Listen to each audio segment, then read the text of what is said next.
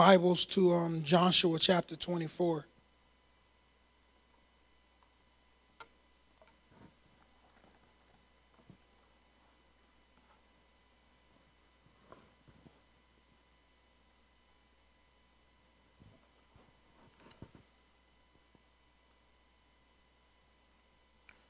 Starting in verse fourteen.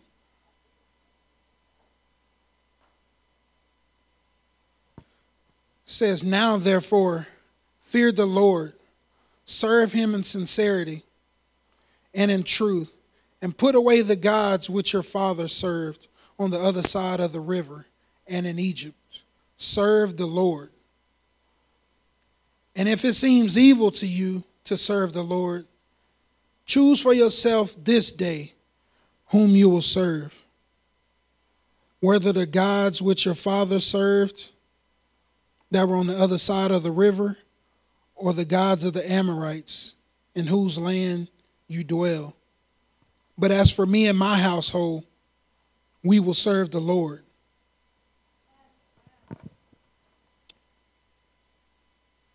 That's a choice we have to make every single day.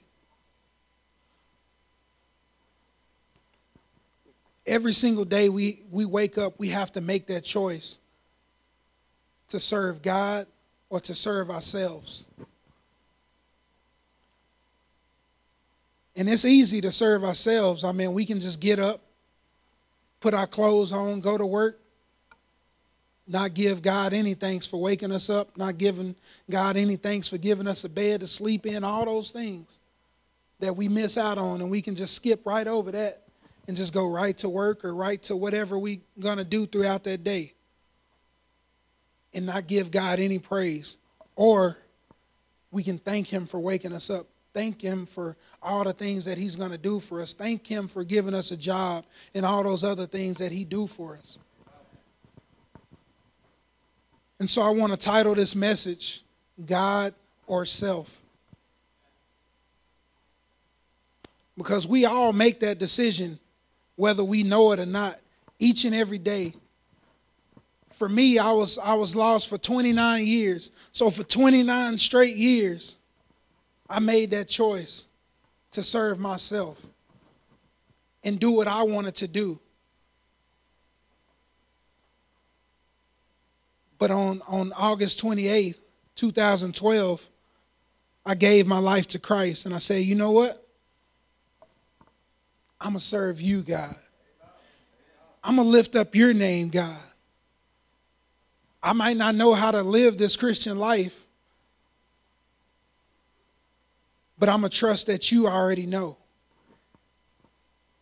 And so what I'm going to do is I'm going to get in your word. I'm going to read your word. I'm going to pray to you. And I'm going to just do what you tell me to do. And I know that you will take care of the rest. And so we have to make that decision every single day to choose God over ourselves. Choosing God is a big deal to God. It's such a big deal that the first commandment says, have no other God before me. And a lot of times we don't consider ourselves to be a God. We just consider ourselves, you know, I'm doing what I want to do. You know, it's. But when you begin to put yourself before God, then you're making yourself that. And, and then the other thing was the greatest commandment. He said, love the Lord, your God, with all your heart, all your soul, and all your mind. And if you're following those two commandments, you have no time to serve yourself. Because it says serve him with all, with all. And for me, all means all. And I'm pretty sure all means all. Amen? And in John fourteen six, Jesus said, I am the way, the truth, and the life. No one comes unto the Father except through me. And so the question I ask, is your life a Christian life, or is it the Christian life? Because a lot of times we can look like we're doing what we're supposed to be doing, but are we really doing those things? Are we really living the life that Jesus has called us to live? Amen? And so, if you turn in, turn in your Bible to Genesis chapter twenty-two.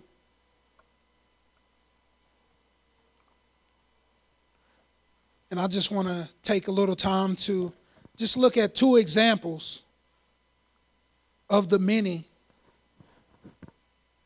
of the people who chose God over themselves and over what they wanted to do.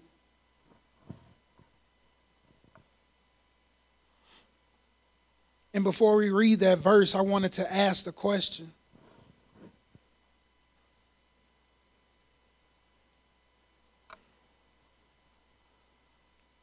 and the question is, is there anything that you can think of that's not of God, that as soon as you get it and you died, that it will be worth it? And that's a question I just want you guys to think about, because it's been on my heart for a couple of months now, and I've been trying to think, and I can't think of anything.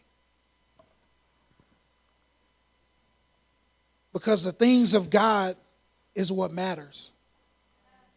Those things that's not of God doesn't matter. And so some might say, well, if I had a lot of money, that'll be worth it, right? And then I say, well, if I gave you a billion dollars and as soon as you got the billion dollars, you died, would it be worth it? I don't think it would be. And then you think about that dream job that you may want, that you continue to put the things of God off for. Like, ah, well, I'll serve God later. Let me work on getting this dream job. What if you get that dream do- dream job and you died right after you got it? Would it be worth it? I don't think so. What about that relationship that you're seeking that's not of God? What if you got that relationship and you die right after? Would it be worth it? Probably not. And so to think that the the The things that of this world doesn't matter. I mean, we go and we live and we do and we do all these things and we forget about God. When he's like, hey, just give me some time. Just lift me up. I got you. I'll give you all those things. Matthew six thirty-three says, seek first the kingdom of God and his righteousness, and all these things will be added to you. That dream job that you want will be added to you. That, that money that you want, that you need, will be added to you. All those things will be given to you. But he says, seek me first. And that's the part that we miss out on. It's like, oh, I'll seek God if I got time. But that can't be what we do. And so if we start in verse one of Genesis twenty-two, it says, now it came to pass that after these things, God tested Abraham and said to him, Abraham, and he said, here I am. And then he said, take now your son, your only son, Isaac, whom you love, and go to the land of Morah and offer him there as a burnt offering on the one mountain in which I shall tell you.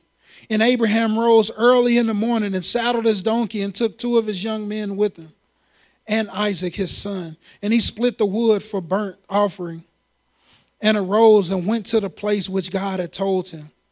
And on the third day, Abraham lifted up his eyes and saw the place afar off. And Abraham said to his young men, stay here with the donkey. The lad and I will go yonder and worship, and we will come back. I don't know if y'all caught that, but it says, and we will come back. God said, go offer your son as a burnt offering. And Abraham had the faith of, my God is amazing. I don't know how he's going to do it, but we will come back. Amen? And then in verse six it says, so Abraham took the wood of the burnt offering and laid it on Isaac his son, and took the fire in his hand and a knife. And the two of them went together. But Isaac spoke to Abraham his father and said, "My father." And he said, "Here I am, my son." Then he said, "Look, the fire and the wood, but where is the lamb of the burnt offering?" And Abraham said, "My son, God will provide for himself the lamb of burnt offerings." So the two of them went together, and they came to the place in which God had told him. And Abraham built an altar there and placed the wood in order. And he bound Isaac his son and laid him on the altar upon the wood. And Abraham stretched out his hand and took the knife to slay him.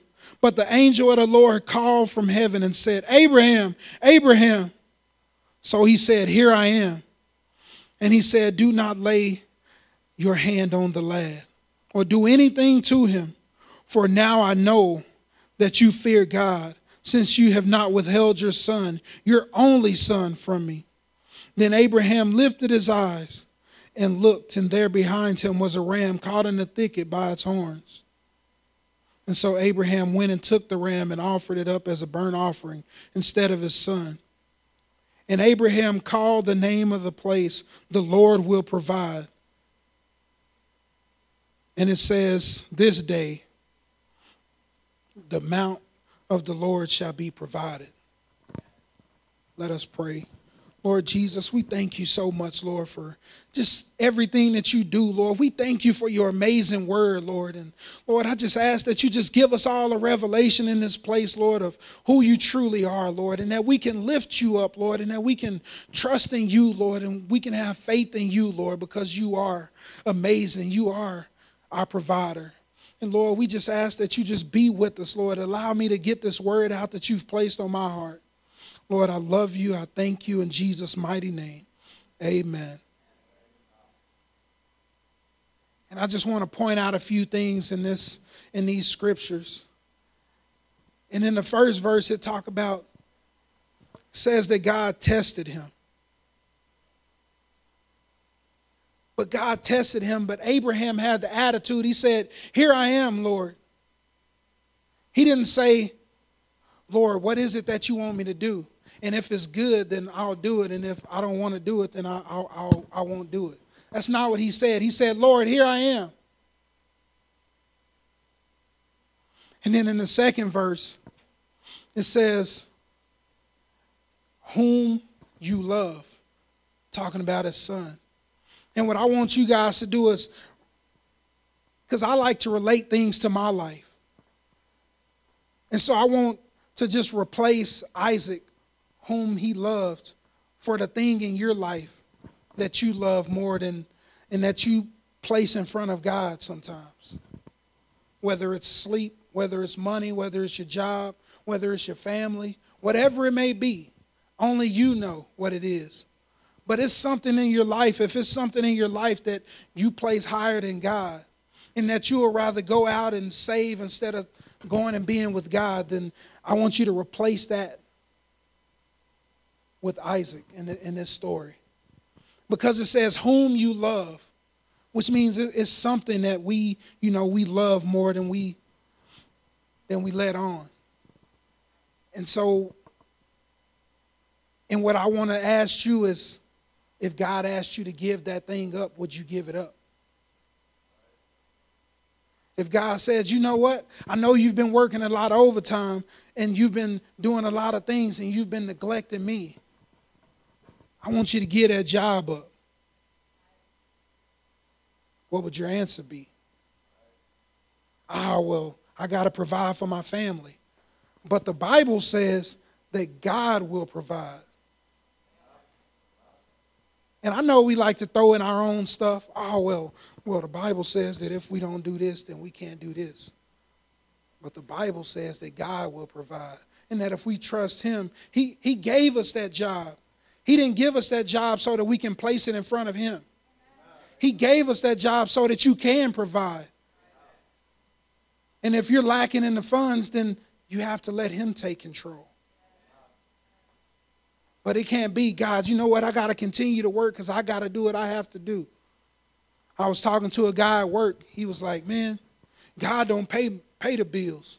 God don't pay my bills. I said, well, he sure pays mine. And so I had a testimony a couple of weeks ago. Me and my wife had testimonies, and so I was able to share that with him. And the fact that we was willing to step out and trust God and take a pay cut. And God not only filled that pay cut, but he gave us more than what we already had, because our God is faithful. But we have to trust him in those things. And then it said for three days in verse four, talk about three days that Abraham went on his journey with his son, knowing that he was going to have to sacrifice him. It was like, man, that's tough to do. To have that thing that you love so much, and it's like, man, I got to get rid of it for my God. So you ask that question, will I serve God or will I serve myself? Because myself says, this is my only son that God gave me. But God said, hey, I just need to know that you trust me. And so he said in um, in verse twelve, he said, and he said, do not lay a hand on the lad or do anything to him. For now I know that you fear God, since you have not withheld your son, your only son, from me. God needs to know that that relationship that we're seeking, that that job that we're seeking, that that money that we're seeking, that you will not withhold anything from him. And when he know that, he will provide. Amen? His ways are not our ways. We don't always understand how we're going to be able to provide with this job that we have. But God already has it worked out. He already had that ram in the bush. Amen. He's just waiting on us to trust him. Amen. And I just want to, the second example I want to give is about my God, my Lord and Savior, who came to this earth. And I want to read in Mark eight, verse thirty-one.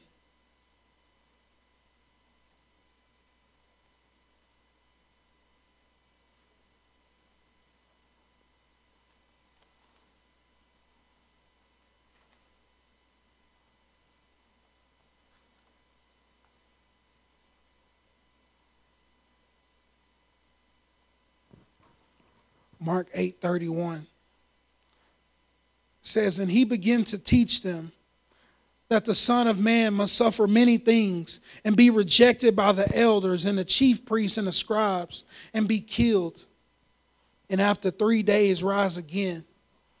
And he spoke this word openly. And then Peter took him aside and rebuked him. But when he had turned around and looked at his disciples, he rebuked Peter, saying, get behind me, Satan, for you are not mindful of the things of God, but the things of men. Jesus had been telling them, I got to go. But Peter was still thinking about himself. It's like, oh, I can't let my guy go right now, because that don't make sense. You know, I still need him. But Jesus was like, hey, I got I got things to do. I've given you everything that you need. I need you. I, I have to go. And Peter took him aside and rebuked him, because he had his eyes on the things of this world. He had his eyes on himself, on what he can get from God as, as he was standing beside him. But it says in verse thirty-three, for you are not mindful of the things of God. We have to continue to have our minds set on the things of God. God, what can I do for you? Can I, can I go do this and serve you? Can I take this job and still serve you at that job? Yes. All the things that we do, we should, we should have that. God, if I go here, can you go? Because if you can't go, God, then I don't want to go. But so many times we're focused on ourselves. We're selfish people. I don't know if y'all know that. Okay, I'm I'm a selfish person. Since I, I okay, I'm a selfish person, and my flesh is extra selfish. And if it wasn't for God, because I, me before God was extra selfish. Didn't care about nobody but myself. But when God get a hold of you, he changed all of that. He like, you know what? Be a giver. Be a this, be a that. Be that for me. And that's where we have to get to the point of, God, I'm going to put my faith and I'm going to put my trust in you, because I know that you are going to take care of me. I know that you are going to lift me up. Because a lot of times we don't always have the answers to the things that we go through. But when we can say, you know what, I'm going to trust God and go through it anyways and not give up. I'm going to continue to trust him. God is faithful. God is an amazing God.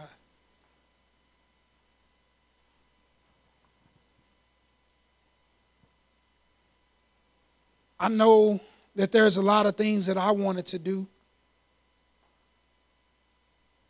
And for me, you know, I, I think about being up here and I think about my Christian life.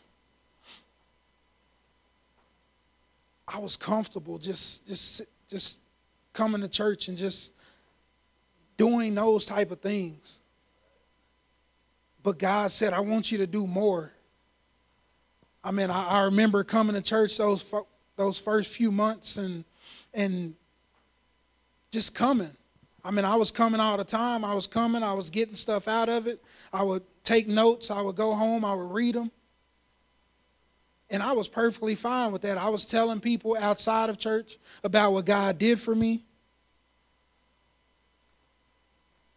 But then pastor was like, hey, you want to be an usher? It's like, no, not really. But um, I'll do it.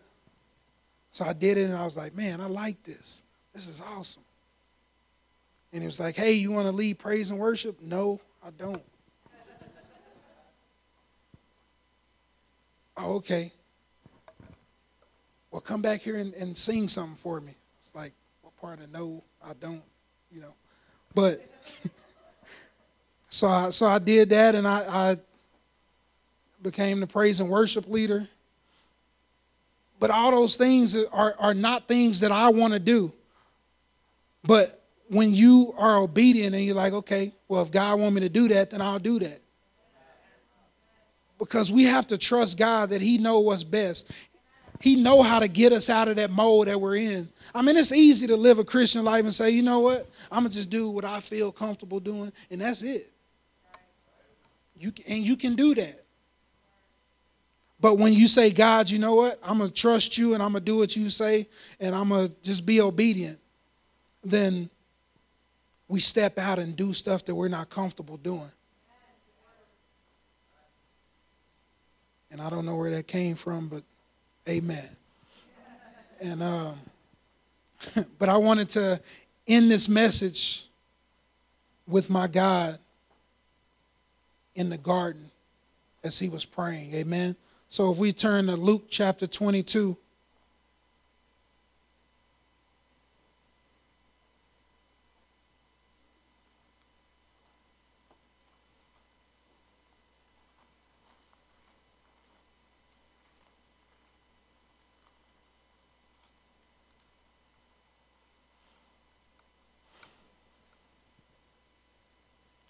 Starting in verse thirty-nine.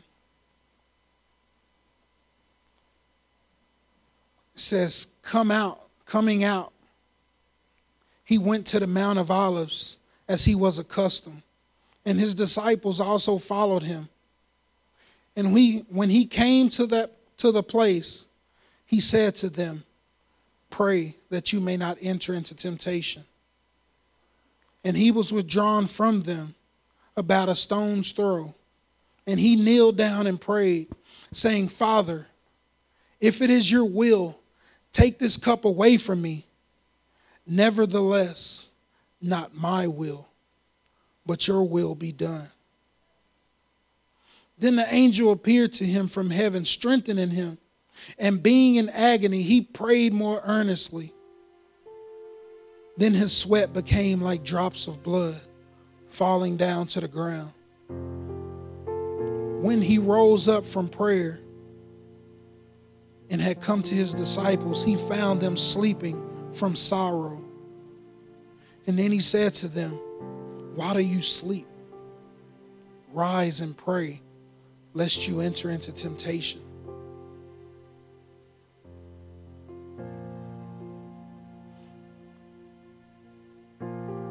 Do you know why we should choose Jesus every single time, every single day? Because this life is hard. This life isn't easy. This Christian life that we live is not easy. But we can make it if we choose God.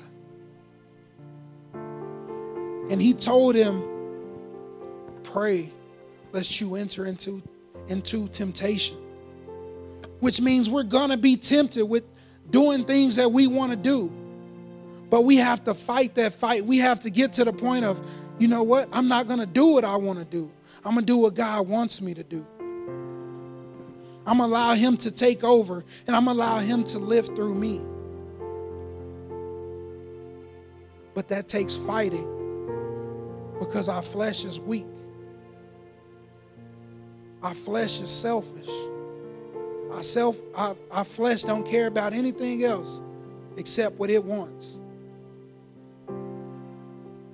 But when we know our King, when we know Jesus, then we can walk in the Spirit. And we can, and our spirit can take over that flesh. But it's going to take a fight. It's going to take us saying, "You know what? God, I have been selfish. Let me live every day for you, God. Let me lift you up, God. Let me do what you've called me to do, God. I know I have things that I want to do, but I want to live for you first. Because your word says that when I put you first, that you will take care of the rest." And that's the attitude we should all have in this place. It's that, "God, I'm going to live for you."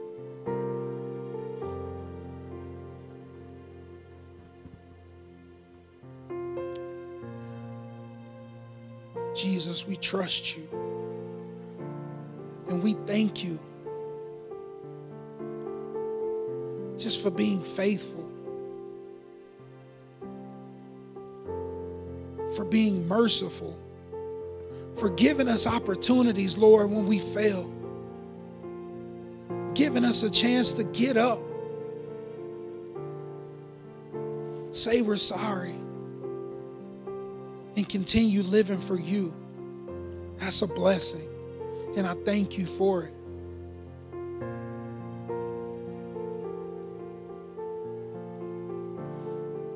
Lord, we need you in this place.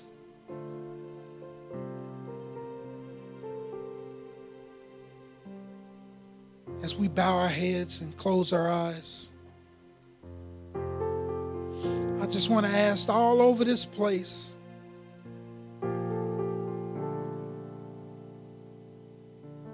if you've never called on the name of Jesus, if you haven't made Jesus the Lord of your life, and you want to do that today, just lift your hand up and put it back down. I'd like to pray for you.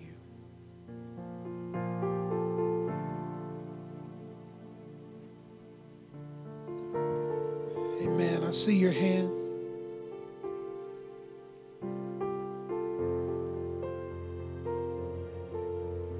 just want to ask if,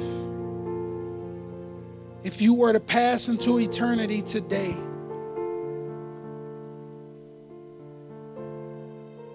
do you know where you'd spend eternity? If you die today, do you know where you'd spend eternity? And if it's not heaven, or you're not sure, just lift your hand up and put it back down. I'd like to pray for you.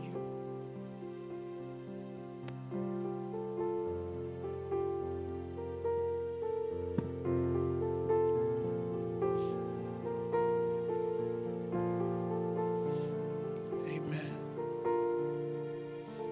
If we'd all stand.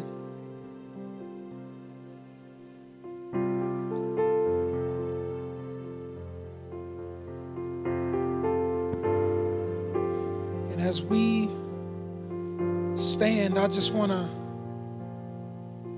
challenge you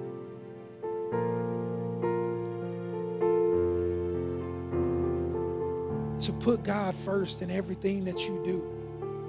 In every situation that you go through, I want you to take that little bit of time and say, God, is this you? God, if I do this, am I serving you?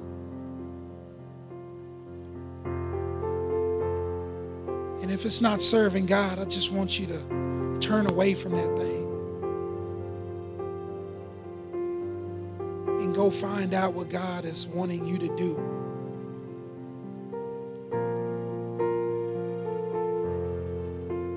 And I just want us all to make that decision that today we will serve the Lord, that as of this day, we will serve the Lord.